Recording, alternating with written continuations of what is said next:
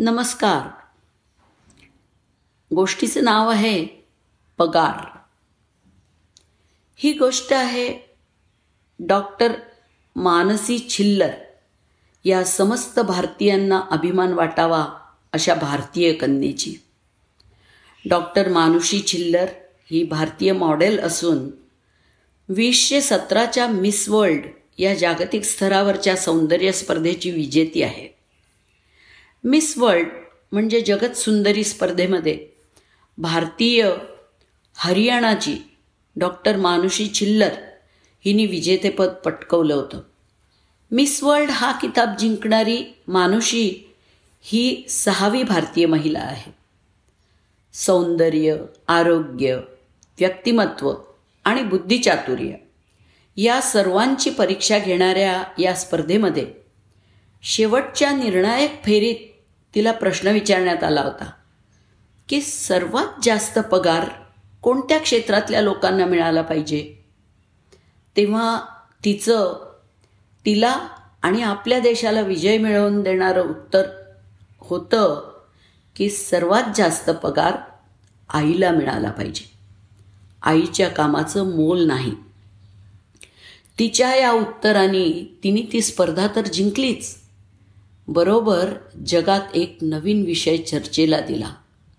त्यानंतर फोर्ब्सद्वारे संचलित वेबसाईट सॅलरी डॉट कॉमवरती रिसर्च सुरू झाला की एक आई जितकं काम करते त्या कामांसाठी जर वेगवेगळी माणसं ठेवली तर त्यांना किती पगार द्यावा लागेल?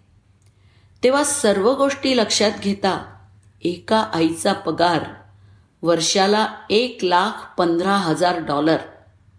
इतका असायला हवा. हा निष्कर्ष निघाला. म्हणजे तिला महिन्याला अंदाजे नऊ हजार पाचशे डॉलर पगार मिळायला हवा. म्हणजे भारतीय आईला सात लाख बारा हजार पाचशे रुपये एवढा अंदाजे पगार दरमहा मिळायला पाहिजे असं त्यावेळी केलेल्या प्रमाणे दिसून आलं आहे तिच्या उत्तराने जगामध्ये या गोष्टीबद्दल जाणीव निर्माण झाली.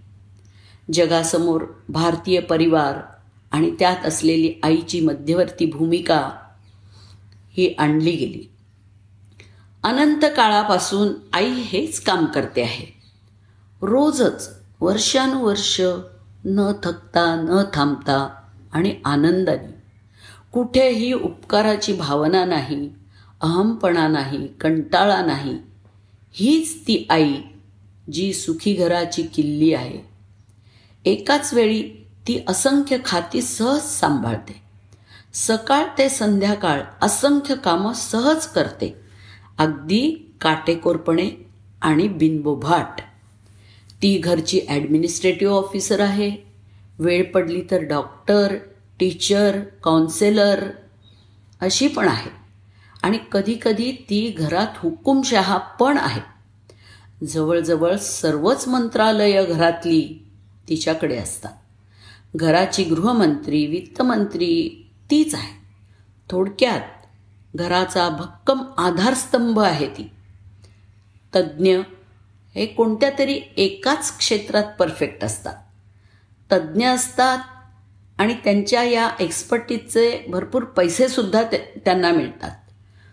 इथे प्रत्येक घरची आई प्रत्येक डिपार्टमेंट किती कुशलतेने सांभाळते.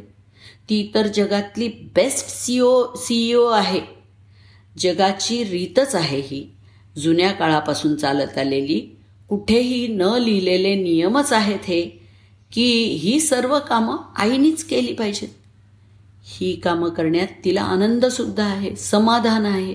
एखादं काम जर नीट झालं नाही तर ती अस्वस्थ होते. म्हणजे अगदी भरलेला डबा शाळेत जाताना मुलगा विसरला. तर ती अस्वस्थ होते. माझी कुठे चूक झाली याचा विचार ती परत परत करते आणि पुन्हा असं होणं नाही याची काळजी पण ती घेते.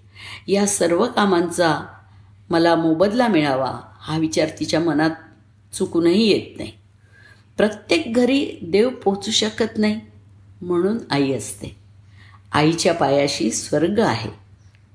आईला केलेला नमस्कार देवाला पोचतो. वगैरे वगैरे हे मोठे महान विचार पुस्तकात आपल्याला वाचायला मिळतात. काळ कितीही बदलू दे आधुनिकता कितीही असू दे आई आईच राहणार आहे.